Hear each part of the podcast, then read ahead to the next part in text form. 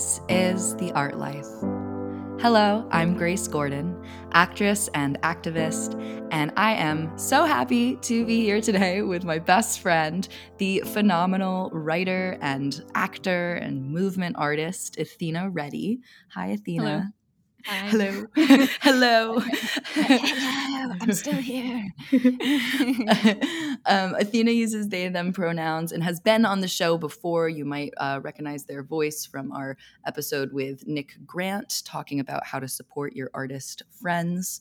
So, Athena is here today because, well, besides that they're my best friend in the world and we make art Yes, together prolifically and so you should always be here um, Hey, wow, you- I'm always here. you're always you're always in every episode actually you're just You're you're just alone. you're just present for the recording You're never Um, free of me. um, uh, Athena has recently started teaching movement classes again, which has been amazing. I've been to every one of them so far, and I'm just uh, really benefiting from them. So I said, "Hey, will you come back onto the show and uh, and talk about this? Talk about movement for artists and all of its benefits." So before we get into our uh, episode topic, of course, I have to ask you, Athena, how is your art life? Um, I have. I just found a little shaker egg on the desk. Woo! Yeah. Solid. This is the first time someone's answered that question with uh, like a musical, a musical answer. I am this shaker egg. I was throwing away all of this. I, my, my so my art life is I was throwing away all of this bullshit Easter stuff that was left over because um, my roommate loves Easter and and had a very huge party and it's been months. And we've just had like stuff for kids everywhere like the stuff that comes in the eggs. And uh, I I kept a lot of Play-Doh from for kids and we had two, we had a, a, an insane amount of stuff. So I was like going through it because we're selling the house. We have to get rid of stuff. So I was recycling the plastic Easter stuff and then I found the this shaker egg, and I've just been like, like that's been my that's been that's been my my my day has been Once that, yeah. again, no one's ever answered this question with a musical uh, interlude, and I'm just I'm so excited that you're the first. The bar is high, everyone. The bar Yeah, is the- high. Yeah. Guests will now be expected to create art in response to the question, "How is your art life?" Yeah, I just want somebody to. I just. Uh, I would love someone to kind of like burst out with an extremely aggressive song, like just start screaming, like just, you know, just sort of. I'm not okay. Oh no, It's no, not no, no. I've been practicing my metal, my metal voice. Do you like it? I love it. It's fantastic. It's it's great. I sound like I've been practicing my metal voice because I'm sick. so Yeah, you sound just- you sound sexy. No, you were saying thank it's you, sultry, and I you. agree. Yeah. yeah, I would hard- keep hard this agree. voice. Yeah, I had, like I, it. I had it's like you don't have ooh, you don't have your head voice you just have up to Mhm. the top of your chest voice so you just have to concentrate like within within your chest within the low area because it's just not it's not traveling too Mm. far right now so it's very always like Well. whenever I have a cold I'm always like testing to see if my head voice comes back and I'm paranoid the whole Mm-hmm. time I'm just like oh no ah, it's not back it's not back I'm fine I'm fine I'm fine We uh, yeah, you've taught me a lot of good vocal techniques over the years because we worked on some audio projects together. And so I got a lot more conscious of protecting my voice because of all the things that you taught me over the years. So well, Yeah, on that on that note, Yeah. well, you you recently started doing virtual classes again, and I was so happy when you told me you're going to do that because it's become like my my goal for the summer. Some things we've talked about privately to help me get back into my body and and uh, work work out a couple kinks, set a couple movement related goals, and I just I feel so good after every one of your classes. So I said to you this week, like, hey, will you just come on the show so we can talk about this? Because I'd love you can talk about how good you feel yeah, can we talk about how good I feel?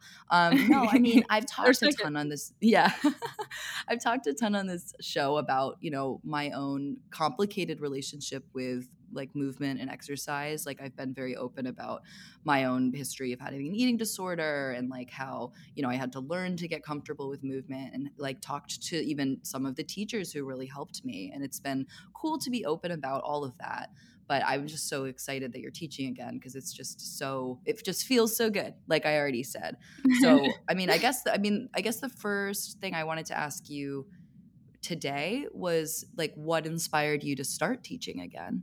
So uh, I have a big movement background, which I guess we'll get to in a minute. Um, but I realized that my education and my experience were like a huge privilege and that I could mm. very easily share that with the internet. Um, and in a lot of ways, it's a privilege because I just kind of like I just kind of fell into circumstances where I was being supported to learn this stuff. Like I when I got my masters and I was in conservatory, I had a benefactor. I had somebody help me pay for my yoga teacher training. I grew up doing gymnastics. Like there's a ton of stuff that circles around me and being a movement artist and like had people help me out with getting my stage combat certifications. Whatever mm. it was, I've always had help and I just want to um, put information out there because everything I know is just information and practice.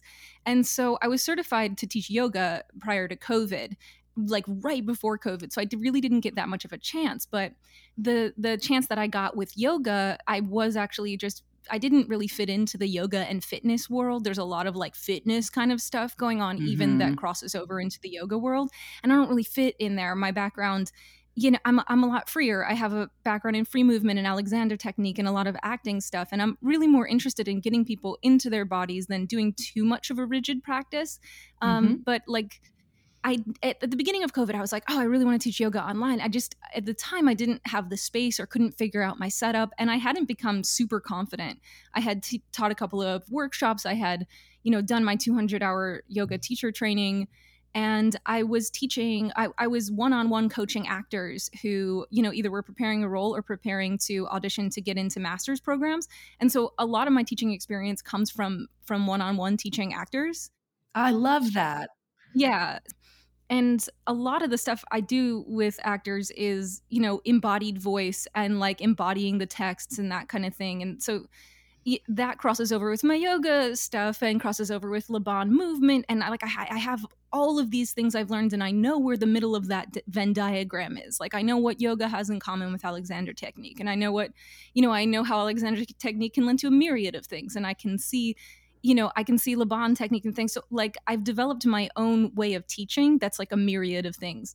Um, and I, I, I, guess it was kind of percolating during COVID um, because I was practicing Butoh a lot and I was doing a lot of yoga. And at a certain point, I was just like, okay, I feel confident enough to share to share stuff. And I, I at one point, I tried to do like a a movement meditation um, thing that was like going to be a podcast, but then I kind of couldn't keep on top of it. And I just really like, I really like people actually being there and me answering their questions and mm-hmm. and that kind of stuff. Yeah.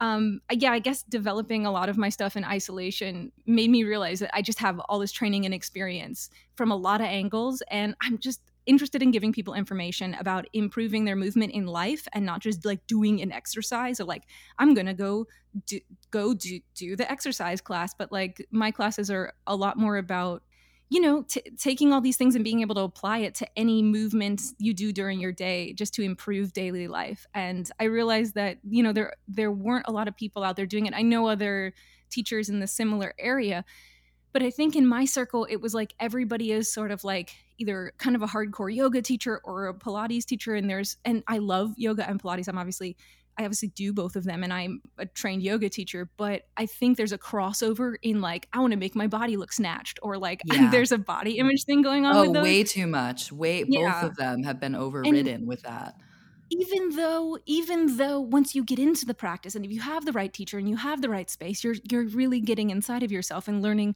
a lot of things but the environments or the way you know they try to sell the classes to people or even the videos certain people have they don't feel inclusive. There are some great ones obviously that are. Now i'm having a throat. Um, i got you sick from across the country. Oh my god. Put the illness in the wires in the microphones in the Wi-Fi. yeah so i mean it's just i really wanted to teach again because i just i feel like i come at it with a unique perspective. I'm an abstract thinker. I think about bodies in an abstract way um, and my my teaching is called the body abstract because I don't want people to think about their bodies from the outside, um, from the image of their last selfie, you know, from mm. comparing themselves to what a teacher looks like, comparing themselves to the white lady in yoga leggings on the fucking poster, you know, like yeah, like I I my classes are about getting inside and building a foundational practice where you know yourself, you know the language between your mind, body, and how that works, that you can listen to that um, yeah, and then just being able to use that foundational thing to maybe you do go to, say, oh, like a personal trainer, weightlifting person. The stuff you learn in my class gives you a, a deeper sense of of what where your limits are and where mm-hmm. where your body needs more and also how to listen to yourself so i'm really obsessed with longevity in a world where people are kind of burning themselves out um yeah but I, mm. I really wanted to like it, I feel like because my partner and I are moving to LA, I'm feeling like I really want to teach people in person again because I've developed my stuff. So I was like, I'm going to jump into going online, and it's been really great so far just to talk to people and you know keep my blog about my perspective on you know bodies and having an experience within a body. So yeah.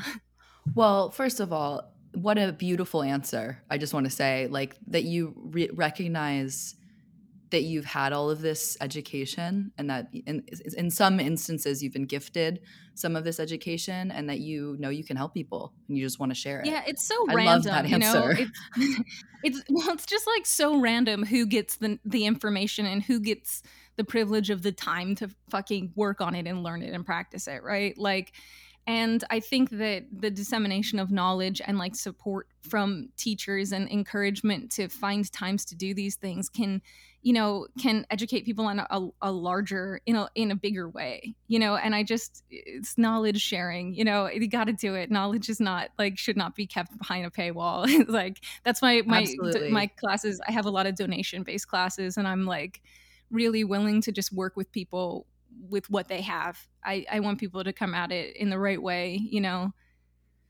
Absolutely. Without and pressure. yeah, yeah. And it's like it I mean, even as a as a friend who's benefiting from the classes, like it feels good for me to be able to share it with people and say, like, hey, you should join me for this movement class. Like I'm there, you know, three times a week and it's donation based. So like yeah, I'm much more interested in people building a practice like yeah. building a practice and like do maybe doing parts of the practice on their own and then maybe coming three times a week or coming once a week or you know coming a couple times a month i i i think that it's important for me right now to keep it donation based as much as possible because i'm going to practice it anyway like right. me I'm going to practice it anyway. And I can actually get a lot from it while I talk, while I practice. So why not turn the camera on and let people ask me questions and ask for requests and share the information? You know, I mean, I'm so used to practicing in in a group in a group setting like my yoga teacher training i did the 200 hour yoga teacher training and it i did it in one month so i did a really intensive version of it and i was just you know obviously most people who practice yoga are used to practicing in a group in a group and you know some people do solo stuff but i haven't had that that group and also like at mm-hmm. conservatory doing all the different kind of movement classes i did i'm used to practicing in a group where there are tons of different bodies where everyone is learning how to stay, stay in their own lane and like respect their own progress and kind of learn about each other and celebrate each other like when you practice in a group you learn stuff about like oh that that woman has um, scoliosis and she really knows a lot about her back or you know and she has information.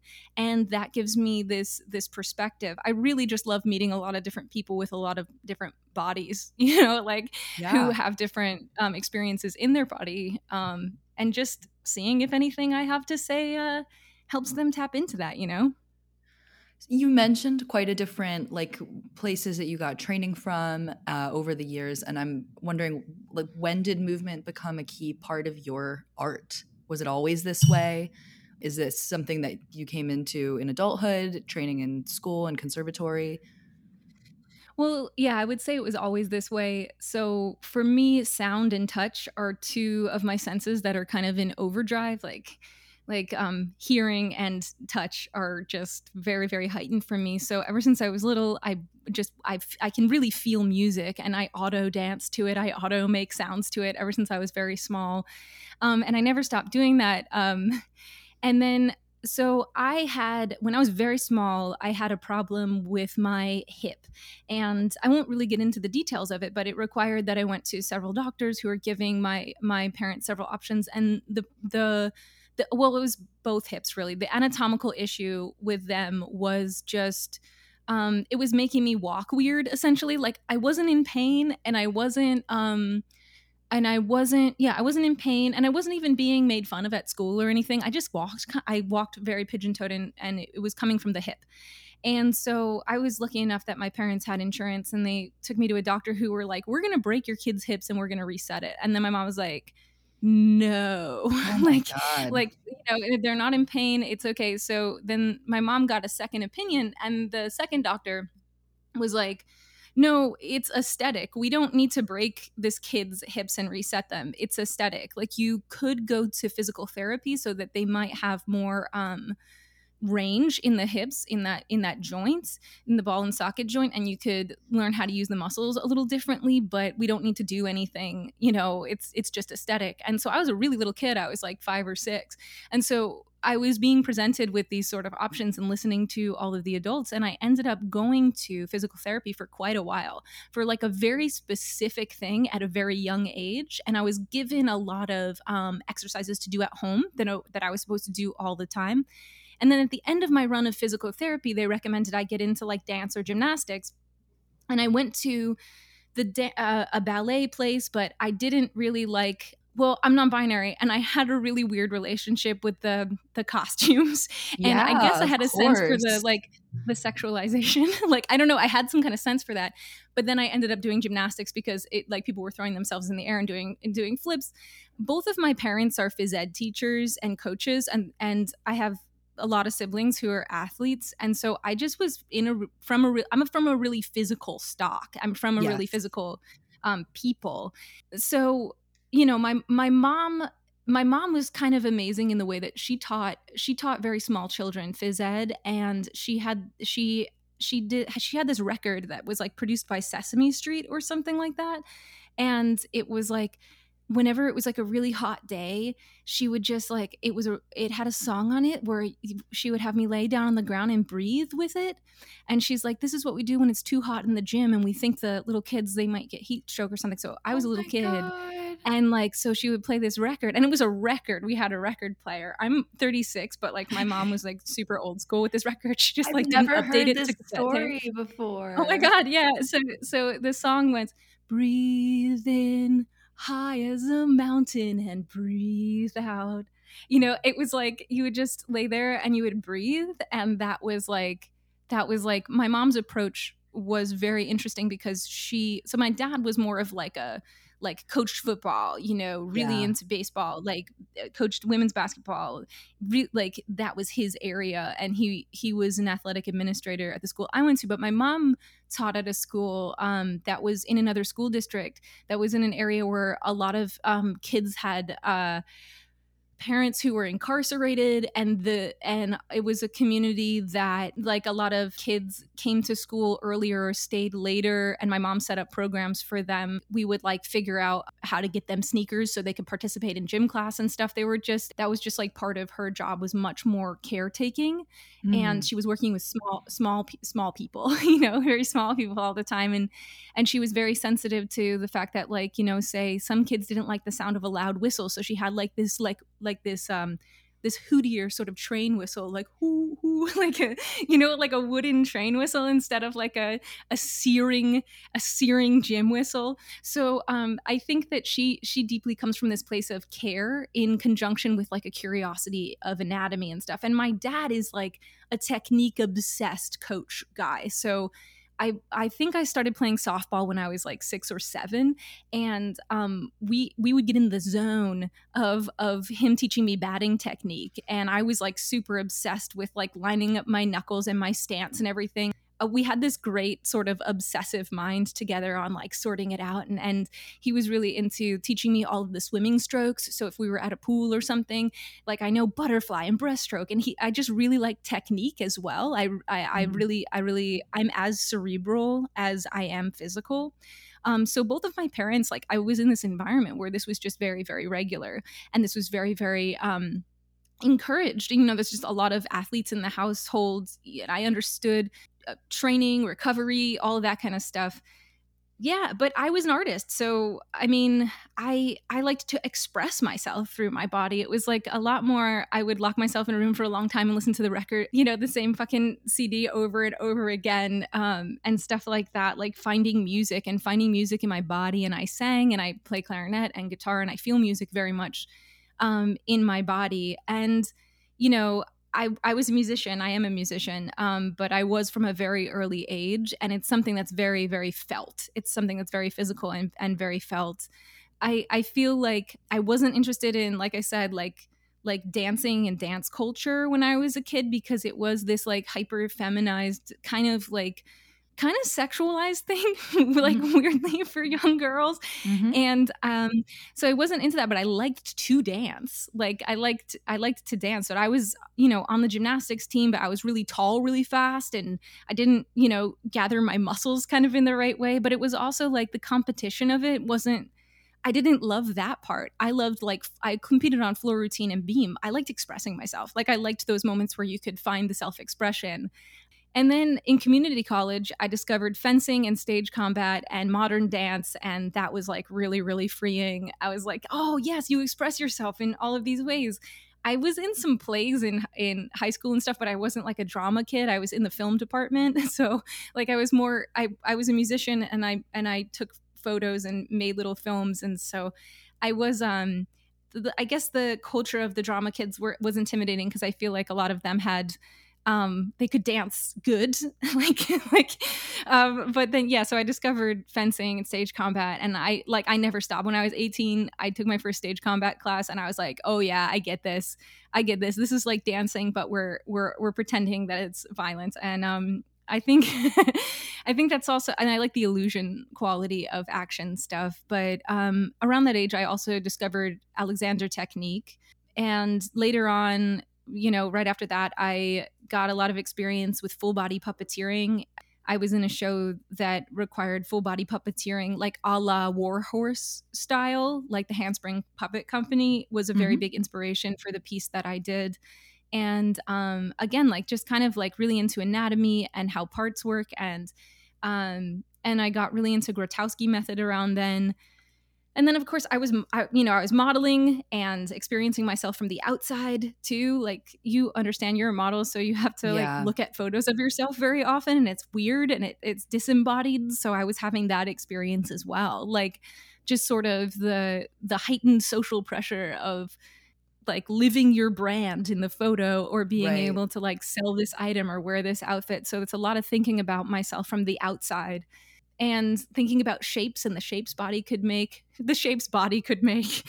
And um like all the photos and the visual stuff that's both helpful and difficult in a lot of ways. Like you know you can really learn a lot like it's amazing to be part of image construction and and being part being a model and like having all of that come together but it's also what it feels like inside of your body versus what you're looking at outside can be like a really it can be really mind fucky which i think everyone goes through with like needing to go to zoom meetings and and um totally. taking selfies and stuff like that totally yeah and but one of the best things about modeling for me is that i for a, a long term amount of time in my early mid 20s i worked with two sculptors for a while and they were one of them had like an apprentice. It, it, and he was like talking about the different parts of the body.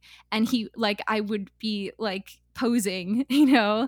And it's hard to stay still right? Like and it's hard even when you're doing like a like a 20 minute or like 20 minutes is crazy but like yeah. you learn how hard that you know art posing is like after three minutes you're like oh fuck i shouldn't put my arm up.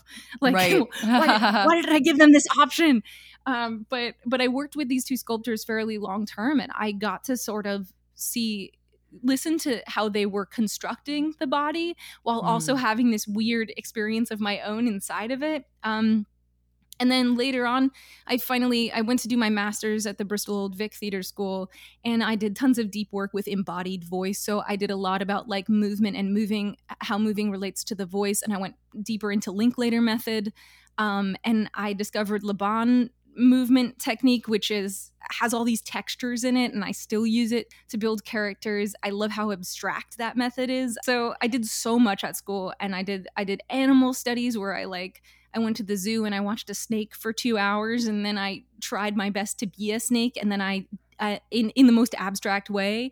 And then i deconstructed that till it felt like a person who just had some snake like qualities. So that dial between doing the extreme abstract thing and then dialing it down dialing it down till it's a real person but the snake remains. Mm-hmm.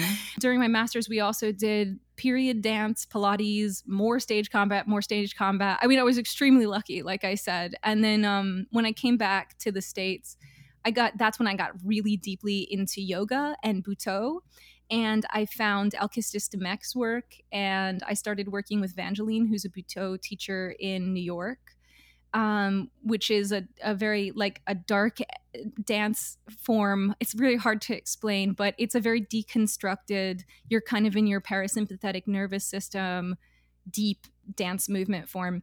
Yeah, and then after that I did yoga teacher training and after that I just kind of consider myself a movement artist in a very big way. It seems like a foundational part of who I am and I just I approach all my work in this very like from the body way, like no matter what I'm doing. So that is the answer to your question.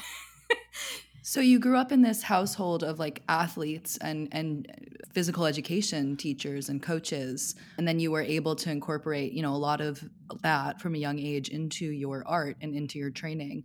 But I'm, you know, because you focus more on artists, I'm wondering what your favorite thing is about doing movement coaching for artists specifically.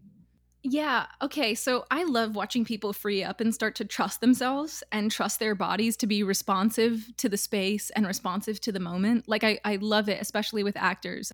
Like seeing somebody get into a place of being able to put their attention on things instead of forcing results. Mm-hmm. And I mm-hmm. think that that really starts in a lot of ways with like being able to do that moment to moment in your regular life. Like get away from the forcing of the results and being able to listen to your body. And the better you listen to your body, the better you can pick up things from the environment and the more real you are in that space. And I really love seeing that click for actors. Mm-hmm. You know, you know it when you see it, and it's just kind of awesome. Like, um, I was coaching someone, I was coaching Andrew, you know Andrew. Mm-hmm. And he's a delight, delightful actor. He just finished his master's at LAMDA in London. But when he was prepping for that, I was working with him on his audition piece and he he's very cerebral person so you know he gets stuck in his own head like so many actors say i'm stuck in my head it's like okay like yeah everyone everyone is it's fine so one of the things that was really interesting is that i know he does like a a bomb ass Keanu Reeves impression, and and like I was watching him work so hard on the text of of the piece he was doing. I think he was doing Romeo actually, and so I was like, "Can you do it like Keanu? Can you just forget everything that you're doing and just do it like Keanu?" And like we got into this like young bouncy Keanu zone where mm-hmm. you're using mm-hmm. this quality of bouncing along with the words. So you know, and Juliet is the sun, you know, like, and so this young down bounce sort sort of joyous Keanu we brought in there. And then I had him go back and forth between, you know, Keanu physicality and himself and Keanu physicality and himself. And like the reason, you know, I, I noticed the reason why he like has a lot of fun doing the Keanu impression is because he's good at it and because that's a part of him. And so we found that bounciness and we found moments of humor and stuff like that. And I love working with people who are like mixing areas in order to create character, right? Like, and that's Laban as well. Laban is like, there are different textures in it. So there's slash, and you can like learn your lines through slashing your arms and your body through the air. And then there's dab, and you can sort of figure out what dab is. And so they mm-hmm. have all these textures. And a lot of times when I prepare a piece, I just pick two random Laban textures and I just try them out on the piece and then I see how it makes it in there. And it's a, it's a really wonderful abstract way to do it because you get to do this fun over the top kind of weird thing where you're like, I'm doing this one all as pushing, you know, and you do that motion with your body. It produces something different with your voice. And I love finding that with actors and then being like, okay, now let all that go and, and see what sticks. Just notice how you're feeling and see what sticks. And what's really neat about that, I think specifically, is that it gets people to to explore all these textures that they hadn't thought of before because they were being very cerebral and very results oriented, or they were being very obsessed with the text in this like more cerebral way. And it pops them out into their bodies. The the way their bodies are moving affects their voice a lot differently and then they've seen that the map of you know or the the toolbox of the things that are available to them are is much bigger than they thought it was. And so just i really really love that seeing actors get unstuck.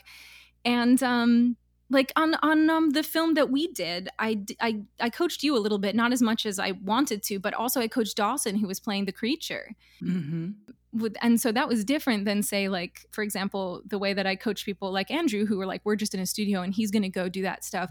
Live i was on set with you and i was on set with dawson who played like basically a creature man and you know i'm doing two very different jobs there with you right. i'm we were getting a moment of pure terror that we wanted you to embody and we wanted to get you to really really give over in this way and we were also just practically making sure that you fell over in a safe mm-hmm. way so that's like one area but then what i was doing with dawson and i wish i would have had more time with him too but he was completely brilliant and and i'm i'm so excited for people to see the film, but I was building a movement language with him. So we were like, okay, here's this creature. Where is it from? It's a movie monster. How does it work? How does it sense things? How does it touch?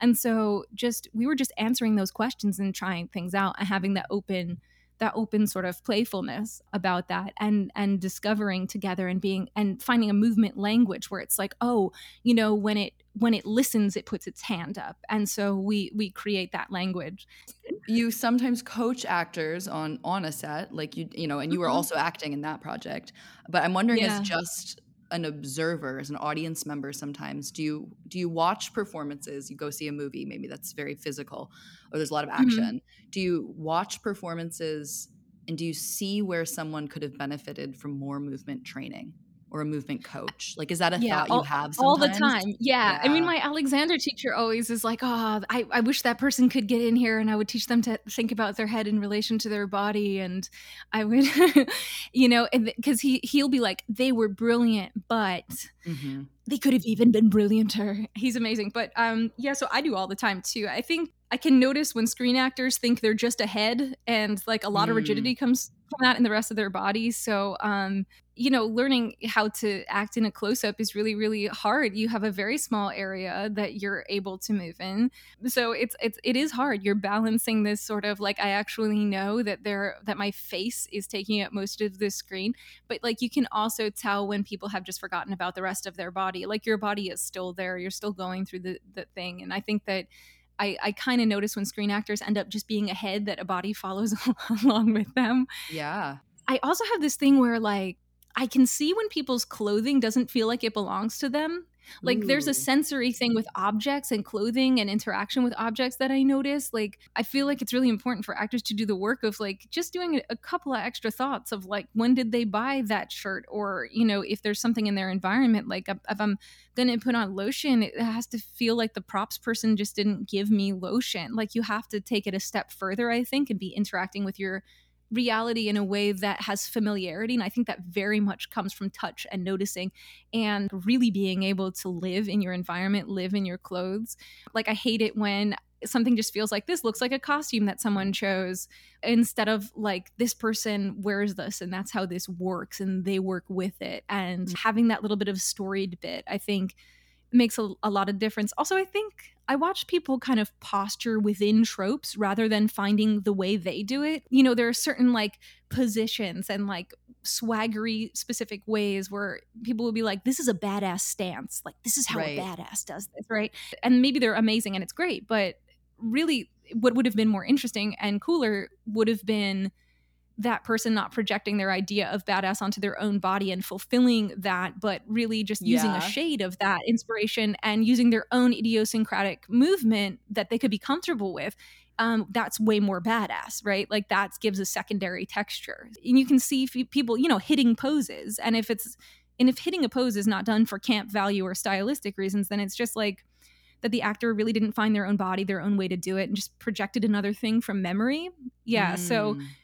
Great performances have an inner movement and an outer movement and it comes from noticing things in the environment and noticing things about what you're actually feeling and being Yeah. okay with how your own body moves you know and being cool with being surprised when that comes up and i think it's hard just like especially on on screen for me it's hard to stay in your own zone as an actor Totally. where you know you you can have spontaneity and freedom within yourself because everyone around you is doing jobs that are like very this is either right or wrong like either this light is going to be turned on or turned off and everyone's really like high stakes technical around you and so to be able to retain that connection with yourself to move freely within yourself to be okay making your own mistakes into choices like making your mistakes into character mistakes and like having that Mm. real freedom requires this familiarity with the way you do things, the way you adapt to a mistake, the way your body feels. Or, you know, you need to be able to move within yourself very freely, I think, to do well.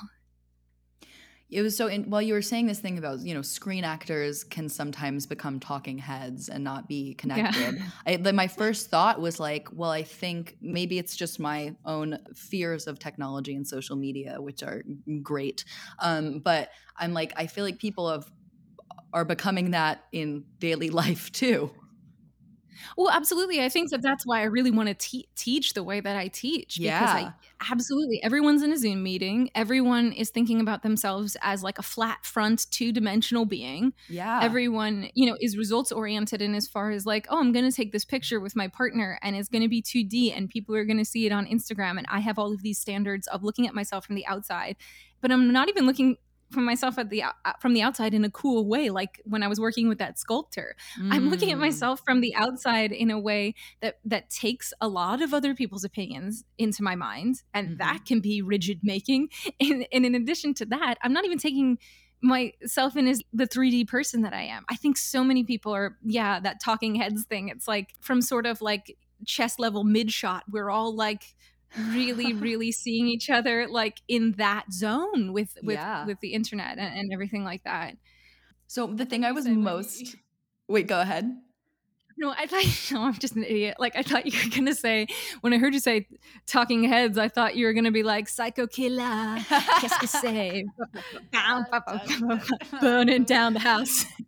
okay. Uh, I was when I was started preparing questions for this, I came up with a question I was most excited to ask you. We talk about acting all the time. We've talked about acting obviously in this interview quite a lot, but I'm wondering if you have specific movement practices that you think of that would benefit specific kinds of artists. So, like outside of just actors, like when you, you are constructing a movement routine or when you're thinking about a movement routine, is there something that you're like, oh, this would be particularly good for writers? Or this movement practice would be great for singers? Since you love working with artists, is that ever a way that you approach routine building?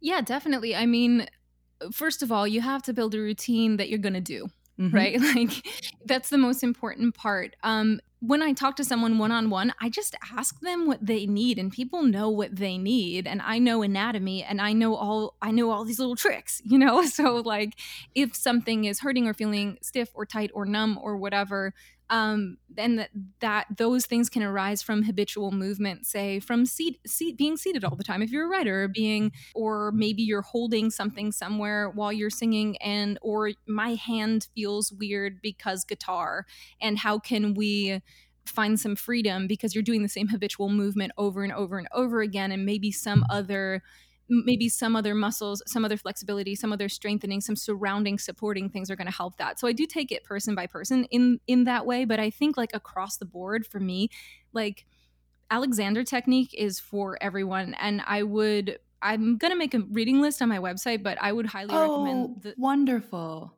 I would love. Let me know when you do. I want to link to it. I will. Yeah, yeah, I mean, I'll do it before the episode comes out so that you can put, Yay. you know, you can put it there for people. But um, "Reach Your Dreams" by uh, Donald Weed, and he is the founder of interactive teacher method, Alexander Technique.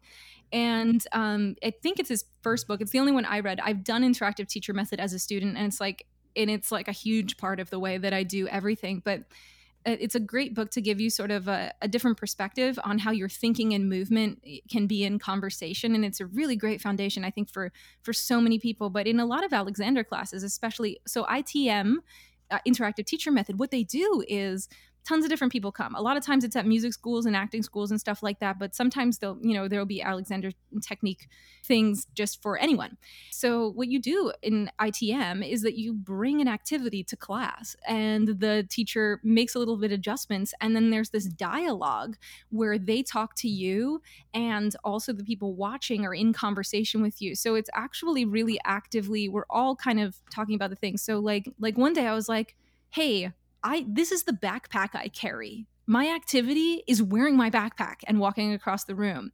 And so sometimes the teacher does hands-on adjustments and um, is able to from that I learned how many of our muscles we recruit to do activities that we think we need those for but we don't mm. or like you know and that's really where i came um, in with like i often talk about in my classes like there's a blueprint of the way that you do things that's based on the last way that you did it or the first way that you did it. And if you're not assessing the present circumstances internally and externally, you're not going to adjust to this moment. Like the blueprint is super important, like the way that you learned to do it and the way that you last did it is super important. But a lot of times people are just like running off of that blueprint instead of using the sensory data they have at present.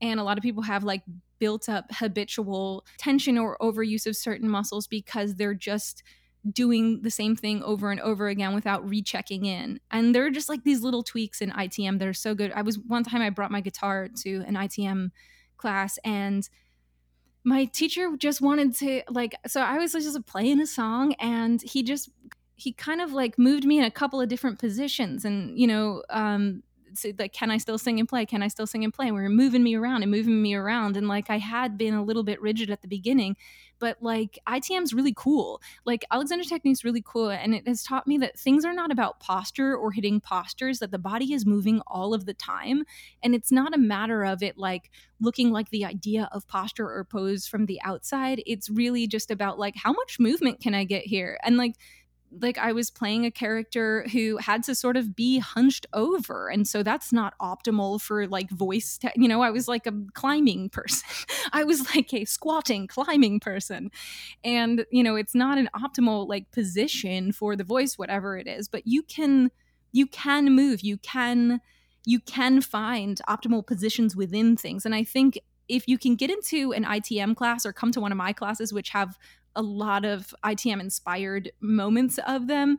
Like it's so good for everyone. Like musicians, actors get so much out of it, but like I give this type of adjustments and stuff to my partner who when he's doing carpentry on a job. There are other kinds of Alexander technique that focus on more on anatomy and about learning about like more specifically about your head and body relationship and I would say that those are awesome as well like being able to learn about your anatomy the actual anatomy that you're using to sing or sit or write or whatever. Um yeah i mean it's like there's so many people. I think also pilates and yoga are obviously really great even though they have some of the fitness culture stuff looped in. Um, but if you can get a video that isn't too abrasive or you can find a good teacher I just think it's so good for people who sit down a lot, like writers and animators. My partner does a lot of digital art, and mm-hmm. I've given him a lot of tips about that, like just sitting there. The cue in Alexander Technique in ITM is think about your head in relation to your body.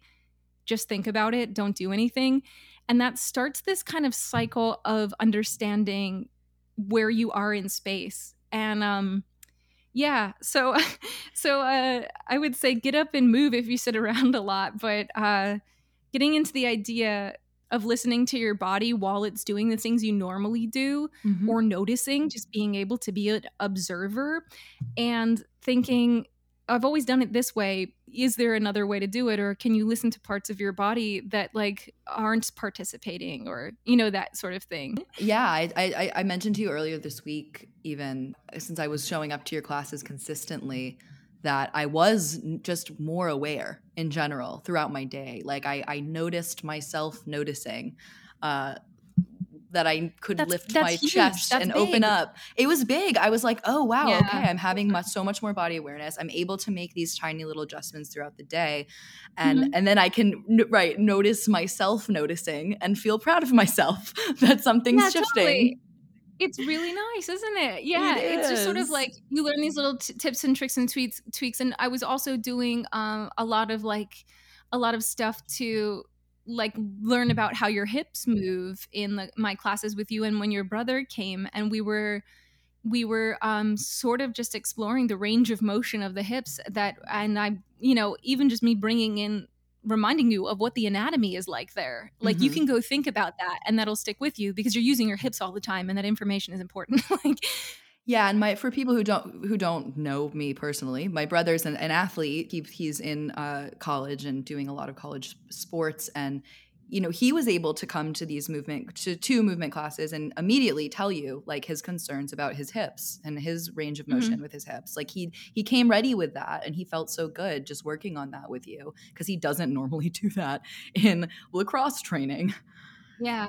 Yeah, there's a big difference between like going to do sports versus doing a foundational movement practice that's a, that's supposed to get you to do longevity, you know, mm-hmm. because people just break their bodies on like broad movements in sports. But if they get all this extra little information and self awareness, they do so much better at the sport. They can have a lot more longevity. They can have a lot more sensitivity to where their strengths and limits are that day, and that sort of being able to listen is a is a huge a huge boon, you know. Yeah. But so do you have your own movement routine that you do every day? And also like how has it changed over the years? It's just gotten I'm it's just gotten more and more subtle, honestly. Like um, Ooh. um because I mean, I started out like doing sports as a kid and right. like doing gymnastics. And, you know, obviously there's a lot of conditioning in gymnastics, strength conditioning, flexibility conditioning, all of that kind of stuff. But there's really not or there wasn't when I was younger, some kind of like prescribed kind of like um, restoration. There wasn't like a, a parasympathetic nervous system restoration, or yin yoga. Like there wasn't, we didn't have any instruction on how to recover. Um, so in a lot of sports, uh, gymnastics is a big one like that. It's just like throwing yourself around. Now I really differentiate like I still really like skating, like rollerblading and roller skating, and I I like hiking, and sometimes I go shoot hoops because I like the basketball. Can you just and say I, shoot hoops one more time for me? Uh, I go in the shoot hoops.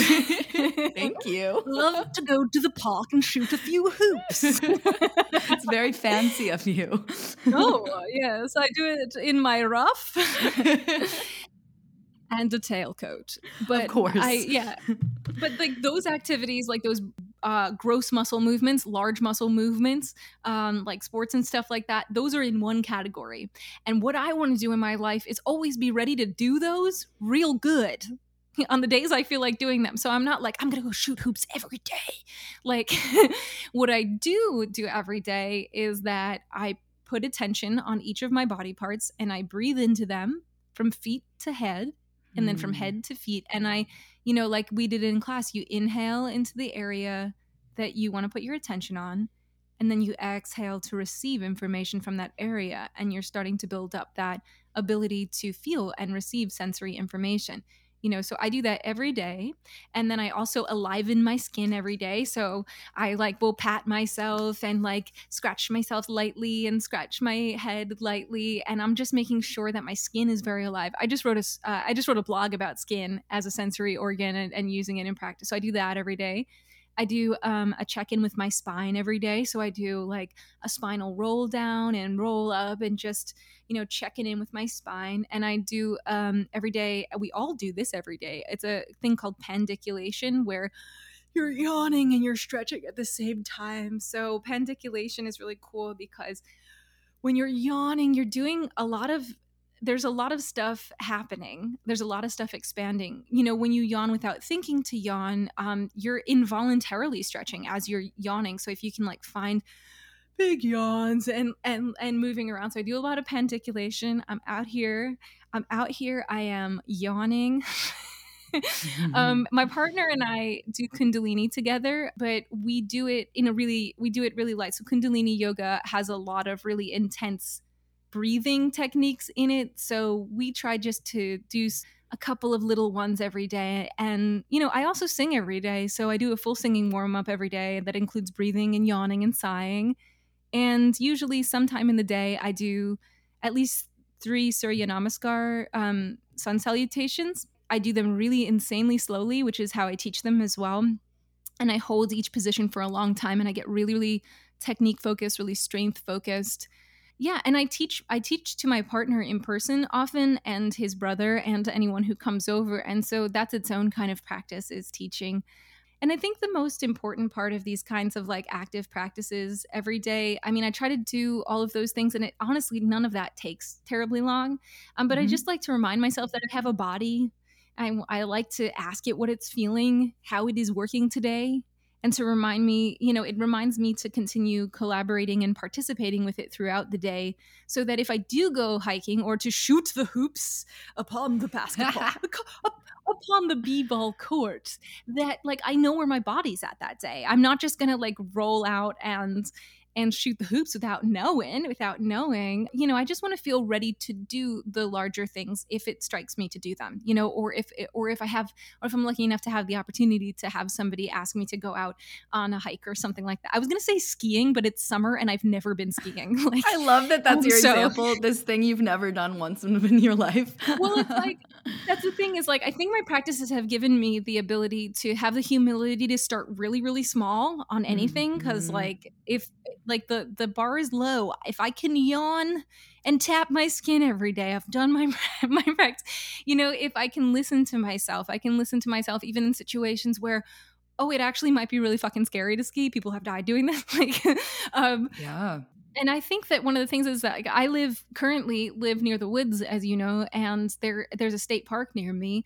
And one of the things that I've learned most of all is that like if I'm not on top of some of my body awareness practices and I go out for a hike, I'm just worse at it because I'm not noticing the things that are coming up under my feet. My senses are working differently and I'm more likely to get hurt, honestly. And so I think that I like the idea of readying the body for whatever is to come and that it's not necessarily an exercise routine. And yeah. that, like, the part that is exercise can come in naturally because maybe you'll feel like you want to, you know, mm-hmm. instead of being like, I'm going for a run I'm good. I'm gonna run. no, this is my favorite thing about your about your classes and just your methodology. And this is my favorite thing to tell people when I invite them to join me for for one of your movement classes is like you tell people they can do one of your movement meditations, one of your donation based movement classes from bed if they need to. You tell people like yeah. you can just show up and be in your body and this isn't like a fitness routine and you know mm-hmm. f- for someone with my like mental health history that's really attractive because it can get me to show up without mm-hmm. like avoiding because I have all of this anxiety laying over it because yeah. it's like a fitness class. And so I love telling people I've that. been there.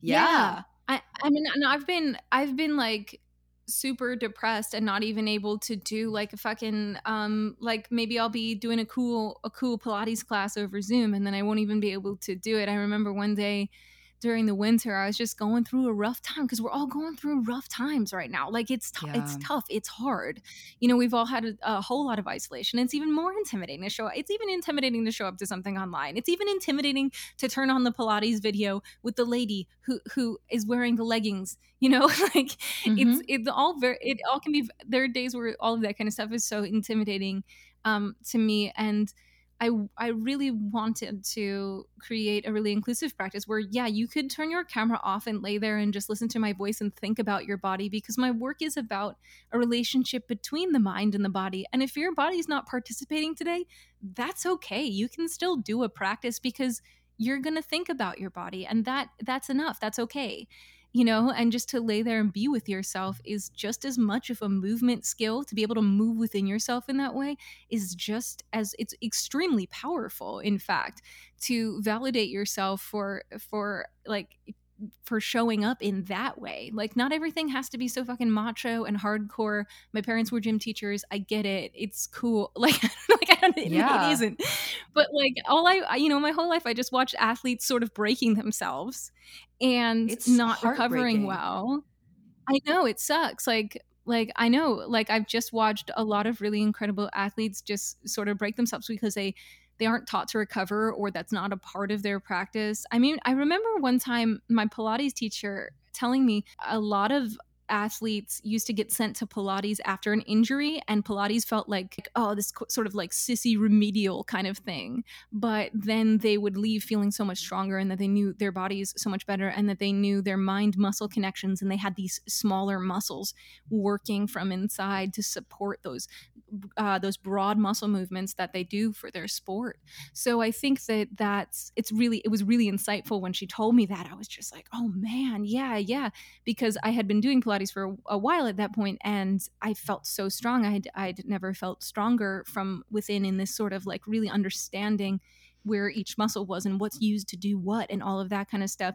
It is insane that professional athletes aren't in yoga and Pilates just as often as they're in like training to do the thing they do because they'd be so much better at it. They'd have some longevity. I think everybody deserves to have some longevity. The body ages to not be able to listen to it is just to run on the blueprint of like what it was like when I was 16 and I was gonna, you know, do a back handspring. No, Athena, don't do that. You are 36. Don't do the trick the way you did it then. You do it the way you do it now, you know, yeah. because you have different hands now. Your joints are different now. You've been through the COVID years now, or like you are, you know, you've changed. And I think that the practice that I want to give to people is to respect those changes, to understand that it ebbs and flows every single day. There are days where you're gonna like feel on top of the world, like feel on top of the world and feel really strong and feel able to do things. And there are other days where you're going to have the bravery to listen to your body and maybe it feels that it's not responding. Maybe parts of it are feeling number, but to know that and to have a relationship even with that is it's really powerful. Yeah.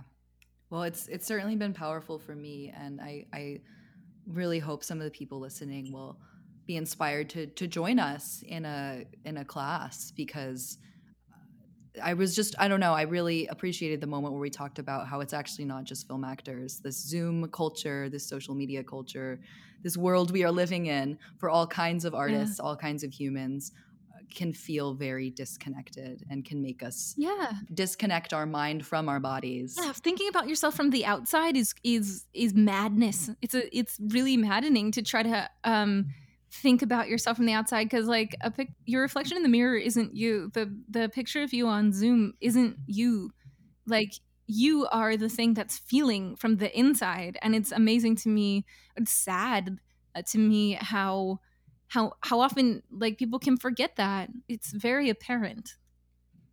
Yeah. um, but this is much needed work being able to know what you need and be able to listen to yourself instead of listening to the perceived eyes from the outside you know? Yeah yeah and and it's just, exactly exactly. It's like beneficial to all I mean, working as a model, obviously, both of us have experience yeah. with seeing ourselves from the outside way too much. But I think that it's just because of the time and history we're in, it's so much more than models. So, so many more. Yeah, it's everyone. It doesn't, everyone's having the same, yeah. Everyone's having the same experience. It's just like when you're a model, somebody is doing your hair real good. So at least there's that. Like when I was model, right? You know, it's like, well, at least there's someone to figure out, like, to where to where to put the outfit like, like where to angle the camera so you yeah, look exactly. your best. like, yeah. you're gonna take care of that one weird hair. Yeah. All of my really hairs are point. weird hair. Yeah. It's, it's not worth it so um, I'm really, really excited to link your reading list and also read it, uh, as well as yes. link to your link to the Body Abstract website so people can see like your blog about movement and philosophy of movement, as well as sign up for classes. Um, yeah. Is there anywhere else that people can support your art, Athena? Yes. So I would ask that uh, you go to thebodyabstract.com and definitely sign up for the newsletter because I am in the middle of moving and I'm not sure how consistently my classes will be up. But the more people I can get on the newsletter, the more when I know like a full month schedule that I can send that along. Awesome. Um, and I, you know, if you're if you've been interested in in what I've been saying, oh, also I I put a thing. Everybody who signs up for the newsletter, I can give you a 15 minute like talk where we can talk about like your concerns and stuff so that I know if you're coming to classes that I can get to know you a little better. So if you sign up for the newsletter, we can schedule a time together to talk. That's amazing. Um, like, I didn't know, like, know you were doing that. Yeah, yeah. I just really want to get to know the people who are interested and like answer a few questions about um, what I do, just to get people comfortable, and also just to get a bit of data on each person, like so that I know, mm-hmm. like, oh, you know, Grace is working on like chest opening stuff and strengthening her shoulders, and so and you know i can have a map of everyone because i've got a great memory i just need the, i need the data um, so i need I, I would love it if people could sign up and then and then i'll email you and we'll work out a we'll work out a day um, I also say, yeah, my social media, you can talk to me on Twitter. I'm Thane Athena. Um, and I always forget that that's my Twitter name, and I really, it's very good. And uh, my Instagram, you can check out some of my work. I've been doing a lot of music lately um, and I'm excited about that. And my so my Instagram is Athena themself. And um, if you want to check out just my performance work and my music is on this website too, and and my film work and my creative writing and podcasting and stuff like that, uh, you can just go to athenareddy.com and there's a newsletter there too. So if you want to sign up for that, that would be amazing because then you'll find out first when my films come out or it, like if I'm on the TV or if I'm going to play a live show and that sort of thing. So I would love it. I would just love it if people went to my newsletters and I had a newsletter uh, uh list. well, the nice. the art life is back to to releasing newsletters as well. I've just gotten back in the swing of it, so I'm really enjoying writing them, and I'm really enjoying reading yours. So I'm excited yeah. for for your circle I'm, to expand. I want I want to see everyone at class. Like I, I I would love to share this. And if you're interested in what I've been saying and you want to go a little deeper, I'll I'll definitely make that reading list. And I will also um, suggest for you to read my blog on my movement site because I I really go deeper into some of these perspectives and ideas. And I even have two that are vlogs. So if you just want to like put that on and listen, um, that's cool. That's cool if you want to learn. Well, thank you so much for all of the ways that you've helped me. I mean, your movement classes, your your movement coaching on set, and just all of our conversations over the years have been so beneficial. So I'm just glad that I can hopefully uh, pay that forward to some of our listeners and get them connected to you.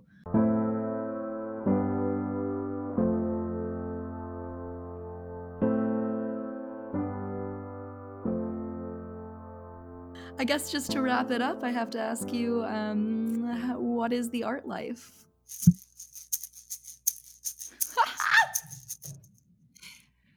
Going to play b-ball. Oh my god! My song. You, my did song. you have that ready? Did you pull that over no, to it's you just been so on you the ready to go? Time. You it's are just, so it, it's funny. like it's my new accessory. It's just my my little Go to Athena's movement classes and you can be a hilarious comedian just like Athena. you can have excellent comedic timing and use an egg shaker. the egg shaker vibe. Um, by the way, it has a little face painted on it, and mm. um, what you no, the question is, what is the art life? The art life is b-ball, shooting hoops, and shooting hoops. finding the flow. Shooting hoops, finding the flow, letting it free. I would like to say also, I am not good at shooting hoops. I just like it. I think that's a perfect thing to end on because so much of this is about no, it really is. I know you're being silly, but it's serious because so much of this is about just showing up and having fun and being in your body, not trying to do everything perfectly and make everything look good on the outside.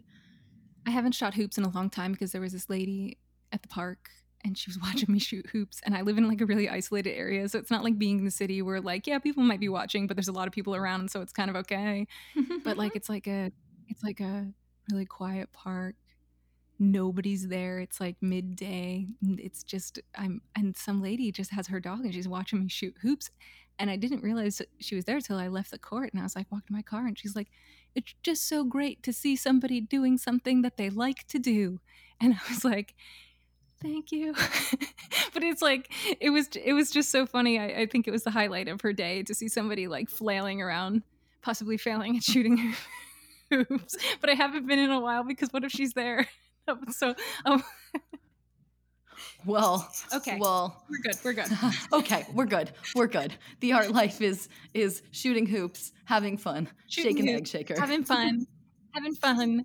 I mean it was nice. She was she she was all well intentioned. It was just like the beginning of a horror movie because where I live is the middle of a scary woods. Like it's not like it's it nothing feels friendly.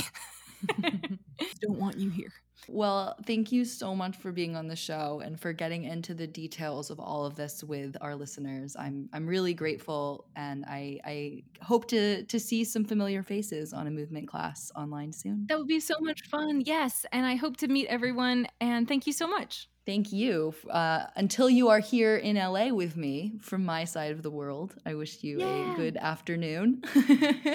but soon we'll be in the same time zone, baby.